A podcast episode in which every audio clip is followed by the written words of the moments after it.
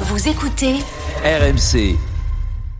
Et puis à sept heures vingt-trois, je me tourne vers Guillaume-Paul. On va faire un tour à la poste. Bon, là aussi, ça ouais. arrive qu'il y ait des galères avec la poste. Hein. Guillemette reçoit aussi des mails parfois sur le sujet.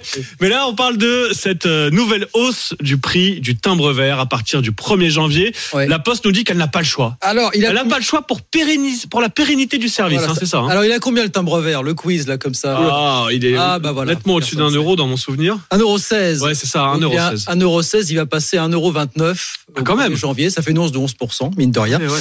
Euh, la raison, on la connaît, ça fait vingt ans que c'est comme ça, ça continue et ça va pas aller en s'arrangeant, le volume de courrier qui baisse toujours. Je vous la fais courte.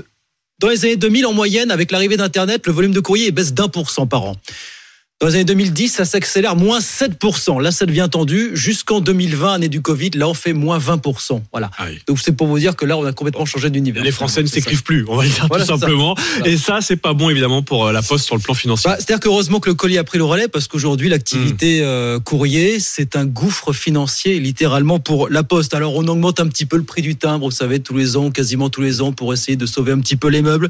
Et puis, vous savez que la Poste essaie de se diversifier un petit peu, trouver de nouvelles missions pour mmh. gagner de l'argent. Alors, on a parlé là, ces dernières heures des cabines d'essayage, vous savez, dans les bureaux de poste. Pour ça, c'est pas bête. Je reçois mon colis, c'est pas j'essaye bête. tout de suite les chaussures dans ouais. le bureau de poste, comme ça, je sais tout de suite si elles me vont Alors, ou pas et je les renvoie. La question, c'est est-ce que ça fera gagner de l'argent au bureau de poste? Je sais pas. On a essayé plein de choses.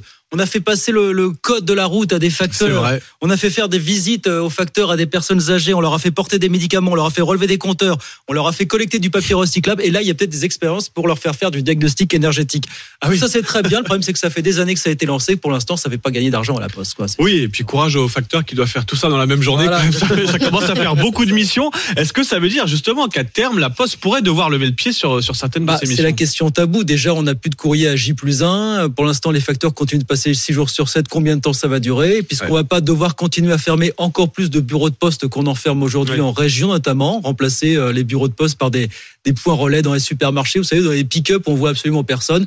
C'est un sujet sensible, mais alors on cherche de l'argent dans les caisses de l'État. C'est peut-être la question de se poser si on va pouvoir éternellement continuer à subventionner une activité de ce genre. Oui, mais c'est politiquement très sensible parce très que sensible. Dans certaines zones rurales, bah, le facteur, c'est la seule personne qu'on voit tous les jours. C'est donc, du lien, c'est voilà. du lien social. Quand on, quand on ouais. demande à les urbains, et cetera, si on vous livre le courrier qu'un jour sur deux, c'est pas la fin du monde. Mais en réalité, bah, si, pour certains, ça pourrait être très compliqué. Donc, ouais. sujet politiquement très sensible. On en reparlera, nul doute, dans les mois qui viennent. Merci, Guillaume.